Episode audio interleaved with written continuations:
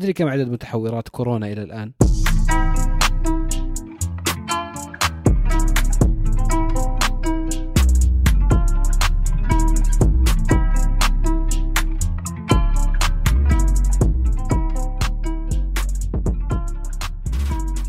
هلا بكل اللي يسمعون ايش صاير. انا فيصل ومعي زياد. في ديسمبر ألفين وتسعة عشر عرفت البشريه الفيروس اللي بيغير وجه التاريخ. اول حاله في الصين الفيروس كورونا اللي تبعها انتشار الفيروس في كل انحاء العالم، لين اعلنت منظمه الصحه العالميه ان الجائحه وبدات الاجراءات، والقصه اللي كلنا حافظها اتوقع كلنا عاشها، فبصير تكرار اعادتها كلها.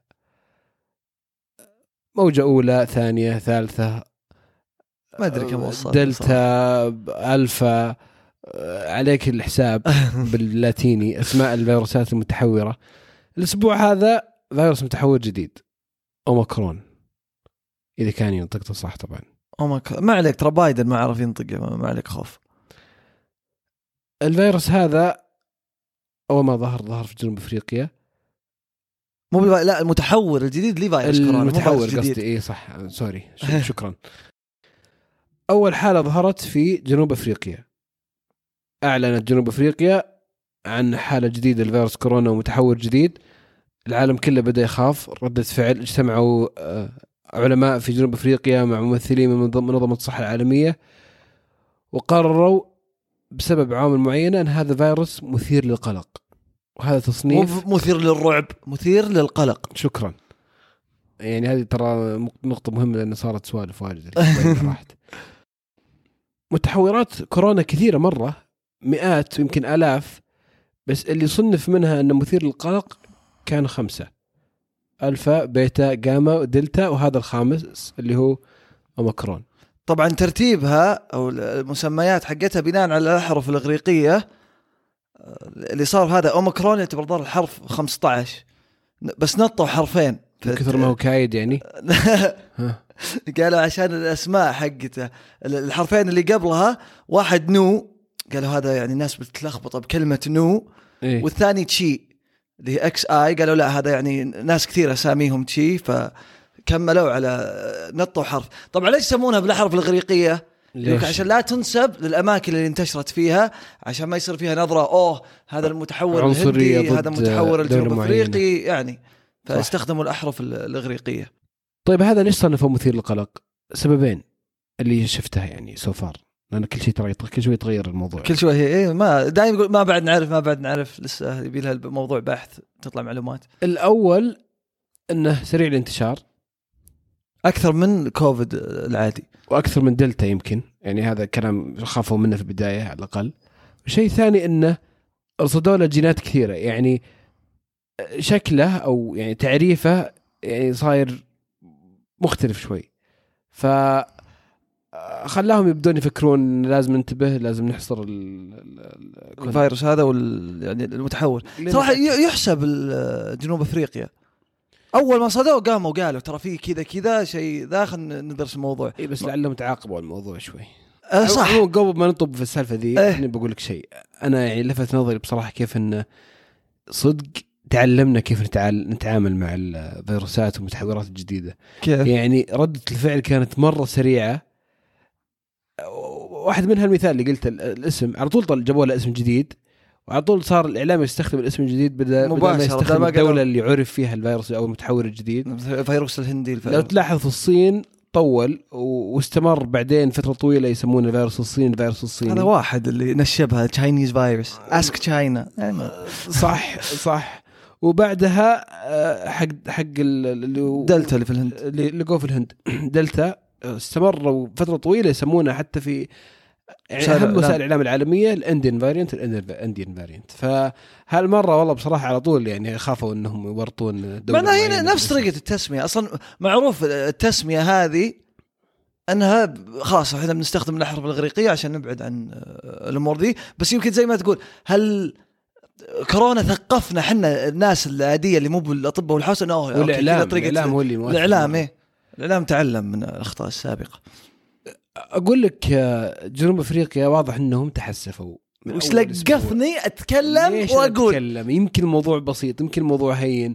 ما دروا في يوم وليله مجموعه من الدول قفلوا السفر، تلغي الرحلات اللي جايه من جنوب افريقيا واللي رايح لجنوب افريقيا، تعطلوا. طلع وزير الخارجيه يقول ان ترى الوضع عادي من من التعامل هذا اللي واجهتنا بهالدول، وان ما بعد عرفنا شيء لسه.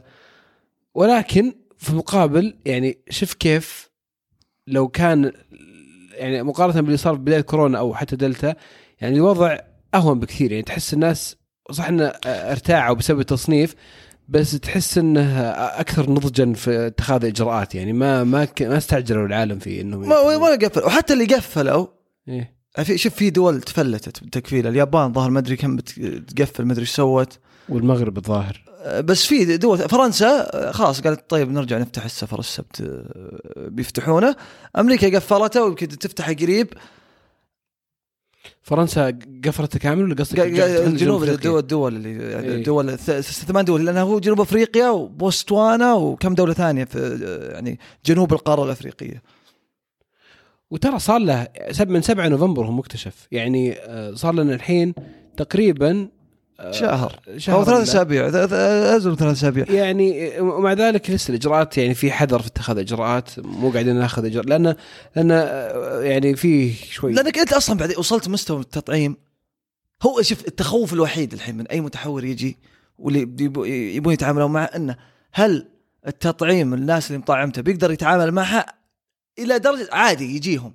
لأن الحين يتبين الأعراض اللي تجي أنها كحة خفيفة، يعني حتى الآن أعراض بسيطة، انتشار سريع بس الأعراض بسيطة.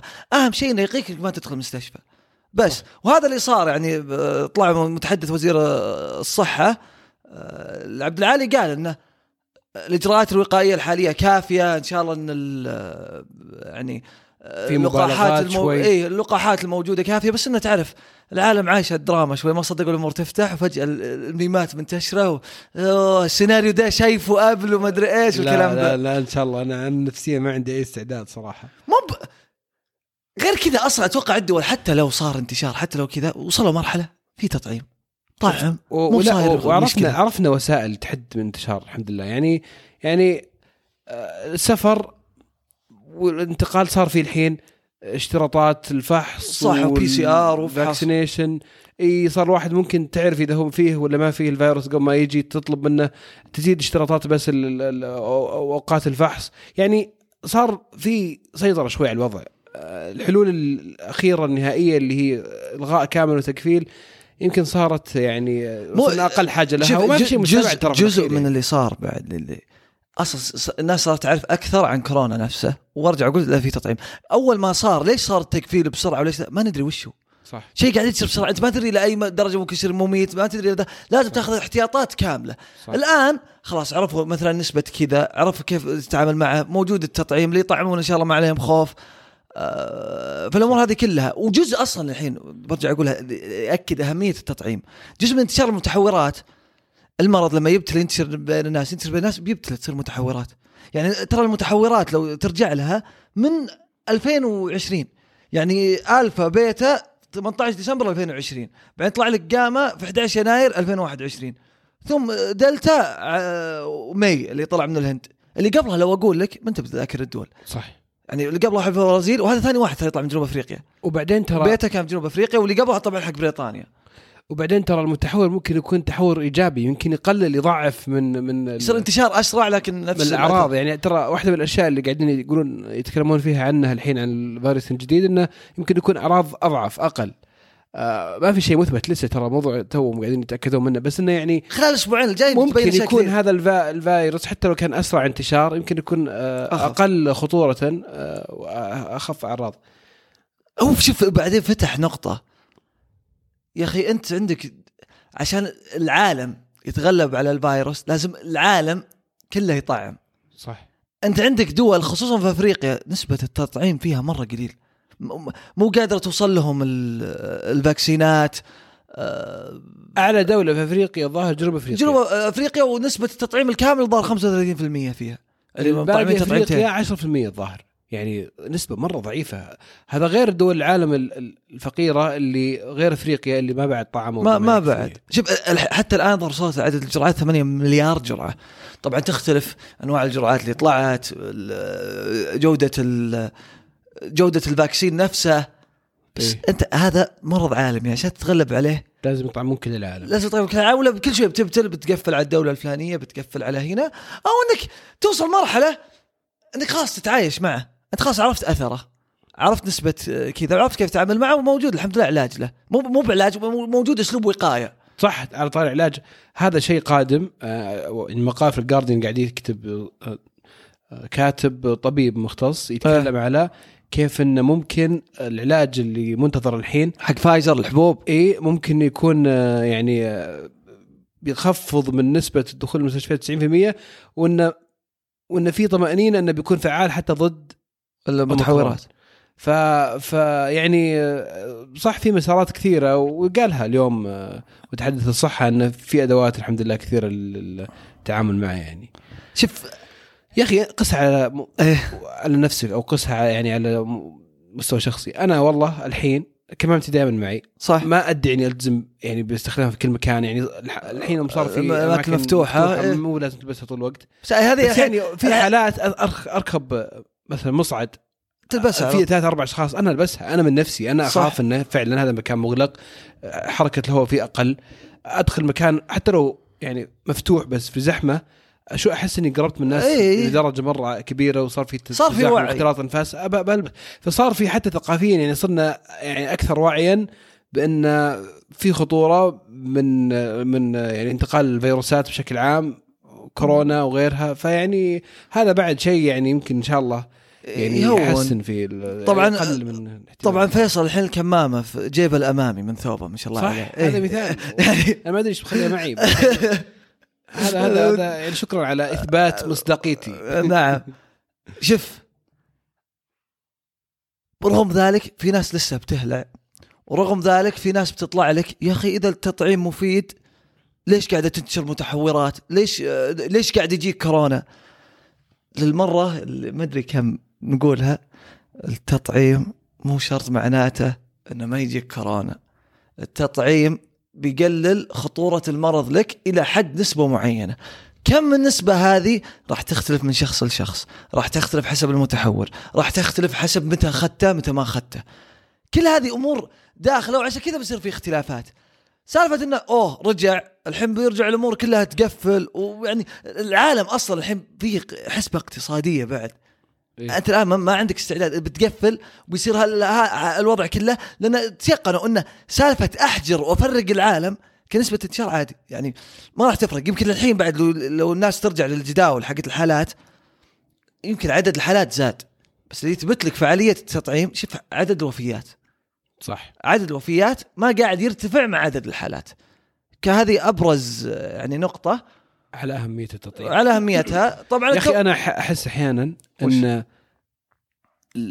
النقاش العالمي على التطعيم وجدول الإلزام فيه من عدمه, وهل أطعم أطعم هل يجوز أصلا تلزم بشرط التطعيم, يذكرني بالنقاش على قيادة المرأة. يا ساتر أما عاد يعني, يعني أحيانا شوف ما ودي مو بقصدي شيء أبدا والله, بس يعني أنا أحيانا أحس إن إن يعني صار للمتعة للنقاش للإثبات أشياء معينة, مجرد مجرد يعني صار كذا في استقطاب في الموضوع شوي أحيانا عند بعض دول العالم, على الأقل الحمد لله أهون بكثير يعني. إيه صح, بس إنه يعني هو في الأخير يعني خلاص يعني العالم كله قاعد يقول شيء, وإذا بندخل في نظرية المؤامرة بنا موقفين يعني. بالضبط, هذه عموما أهم شيء إن شاء الله يعني لا ترجع إجراءات أول ولا يرجع ذا إن شاء الله. عقب الكلام ده كله بجأ بكرة كذا إن شاء الله بين متفائلين خير, وارجع يقول يعني إن شاء الله إن شاء الله آه على المتحورات الأشياء اللي قاعد تطلع كل الكلام عنها مطمئن. الهلع اللي صار عندنا في أول يومين اللي في ناس أرسلوا مقاطع في جروبات واتساب إقفال السفر لكورونا, طلع مرسلينها مقطع قبل سنة وحط ليها بدون تاريخ, خرشوا أهلي ذولا يا شيخ, وبتجي مثلها واجد الحين. إيه بالضبط, بس لا الحمد لله أتوقع اليوم يعني متحدث متحدث الصحة يوم طلع والكلام كله اللي قاعد يطلع أن الأمور مطمئنة, وبالعكس هذا حرص واللي سوته جنوب أفريقيا هو صح، لأنه ممكن ها تندم وشوي نلعب فجأة قفلوا، بس الأمور يعني بترجع زي ما كانت. باقي العالم يطعم اللي متوقع للدول الثانية على نهاية ألفين واثنين وعشرين يعني يخلصون تطعيم، فمطولين إنه يخلص تماما، لكن الحياة يعني إنه ترجع الوضع الطبيعي أتوقع، يعني قربنا ونوصل لمرحلة ما كان وصلنا لها أوريدي.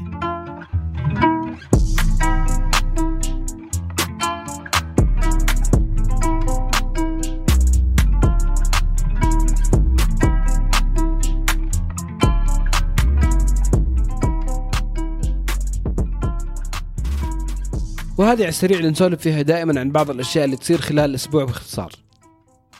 الشهرين اللي راحت كان فيها شد وجذب في أسعار البترول، ارتفاع وانخفاض، وصلت خمسة وثمانين ستة وثمانين دولار. صار فيه محاولات وضغوطات دولية أن أوبك تزيد الإنتاج عشان تنخفض الأسعار، إلى درجة أن مجموعة من الدول تقودهم أمريكا قرروا أنهم ينتجوا أو يعني يبيعون جزء من احتياطياتهم في النفط. هبوط مع المتحول الجديد حق كورونا ثم رجع ارتفع مرة ثانية. موضوع البترول وارتفاع أسعار الطاقة بالذات كان يعني كان محل نقاش كبير وأحداث كثيرة. اجتماعات الأوبك أوبك بلس هذا الأسبوع لتحديد الخطوات الجاية وما إذا كانت ستتغير خطة الإنتاج ولا لا الفترة الجاية. طبعا نترقب النتائج هذه وش ممكن تصير، بس إنه دائما يطلع النقاش هذا، ارتفعت أسعار النفط، نزلت أسعار النفط، واجتماعات أوبك اجتماعات أوبك. طبعا تطلع لك بعض الدول تبدأ تلوم أوبك، ليش في أوبك، ليش هالمنظمة والتحالف هذا قاعد يضر ما أدري إيش، تجمعات احتكارية ليش نسمح لها، مفروض تتعاقب. وبعدين إذا صار في ارتفاع في أسعار البترول ولا انخفاض غير اقتصادي تعالوا تكفون ضبطونا. توجه الأوبك إن اجتمعوا قرروا إنكم تزيدون أو تخفضون أسعار البترول. ما أسعار يعني ما بالتجمع الوحيد، في الجي سبعة المدرسة اتحادات واجد دول اللي يجمعها مصالح مشتركة يكون بينها التحالفات هذه عشان ضبط هالأمور ويكون يعني شيء ما فيه يصير عليه ضبط، ما في فجأة يرتفع ينزل ولا تذبذب أو دول تتصرف كذا على طول. بعدين يكون سلعة بهذه الأهمية تكون مفتوحة متروكة لدول تجين كبار متصرفون بإرادتهم المنفردة، هذا بيخلي الموضوع يعني ضرر أكبر، تذبذب أكبر، ممكن يأثر على الاقتصاد بشكل أسوأ. فال يعني تجمع يتفقون مع بعض يصير بالضبط. في يعني شوف مراعاة المصالح كثيرة يعني يصير في شوية ما ما ما يطلع هالكلام إلا لما دول معينة تنقهر من التصرف وتحس إنها تضررت، تيجي تقول ليش يومنا مستفيدة ساكتة ومسبطة، ومن حق هذه الدول أنها تتصرف بما ترى لمصلحتها. طيب وفي حدث بعيد جدا عن الموضوع، ميسي يحصل على جائزة أفضل لاعب في العالم للمرة السابعة. طبعا حصل على البولون دور على ليفندوسكي اللي خذ الثاني وجورجينيو اللي خذ الثالث. أكثر لاعب حقق الجائزة في التاريخ، كرويف توقع هذا التوقع اللاعب الهولندي أنه هاللاعب يحطم كل الأرقام، ممكن يحققها خمس ست أو سبع مرات، هذا وحققها للمرة السابعة. كثير طبعا كان في لغط أن ليفندوسكي انظلم، أنا أشوف صراحة يعني اللي فرق معهم ليفندوسكي من بولندا، مع بولندا طلع من دور المجموعات في اليورو، ميسي حق حقق كوبا أمريكا، وغير كذا اللي يشوف برشلونة السنة هذه يستوعب الشغل الكبير اللي كان يسويه معهم ميسي المرة اللي راحت. بس يا أخي في شيء لاحظته لما الحين زعلان على برشلونة، المقطع اللي طلع اللي فيه الاحتفالية بلقب كذا ولا لقطة مع برشلونة، كلها مع الأرجنتين وباريس سان جيرمان طاقين أبو الميانة، ما له شهرين معهم حاطين سبع تماثيل جوتس خرفان يعني greatest of all time قدام برج إيفل، وحاطين صورته عند برج إيفل ولاعبنا ولاعبنا بيحللون جيدة تستهبل، بيحللونها بشكل غير طبيعي. طبعا ليفندوسكي المفروض ما أخذها، يعني أنا أحس ميسي يستاهل السنة دي بخصوص كوبا أمريكا، ليفندوسكي المفروض ما أخذها في سنة عشرين عشرين، بس عد ألغوا الجائزة يعني حظه اللي ما أدري شلون. أنا أقوم في الناصر الدوسري ما أخذ الجائزة يا شيخ. الحدث الأخير حدث رياضي وهو الأهم في العالم هذا الأسبوع، بيصير في السعودية في جدة خمسة ديسمبر، الفورميلا ون لأول مرة في السعودية. طبعا هذا السباق القبل الأخير في الموسم آخر واحد بيكون في أبو ظبي، ومنافسة شرسة بين هاملتون البريطاني وفيرستابن قائد فريق ريد بول. هاملتون حقق سبع بطولات، أكثر واحد حقق فورميلا ون، وبحقق آخر أربعة، لكن فيرستابن يقدر يحسم البطولة هذا الأسبوع في حال أنه هو فاز وهاملتون جاب العيد شوي. يعني الحين فيرستابن فارق عن هاملتون ثمانية نقاط، فممكن تنحسم هذا الأسبوع. خل هذا كله على جنب، الفورميلا ون والحوسة أنت قلتها تو، لما أهم حدث أنه بيستضاف في جدة والسباق بيكون في الليل وكل الأنظار عليه وتشوف الإعلام وكل هذا، يا أخي منك يتخيل أقدر أحضر سباق فورميلا نروح عندنا من بين مليون ألف حدث، من كثر اللي قاعد يصير عندنا ما أدري وش تخلي وش تبدي. طبعا زياد حرفيا بيحضر يعني موجود. ما تخاوي معي جدة، ترى متحمس له والله من يوم أول ما طلع قلت أنا هذا السباق لازم أحضره، مو من من زود يعني فورميلا ون شوف أول كنت أطالعها سباقات وكذا أيام فيليبي ماسا وألونزو وذا، والله ما أدري إيش تقول بس ده حدث مهم بيكون ممتع ومواصلة للأحداث الرياضية المميزة اللي جالسة تستضيفها المملكة الآن وراح تستضيفها في المستقبل.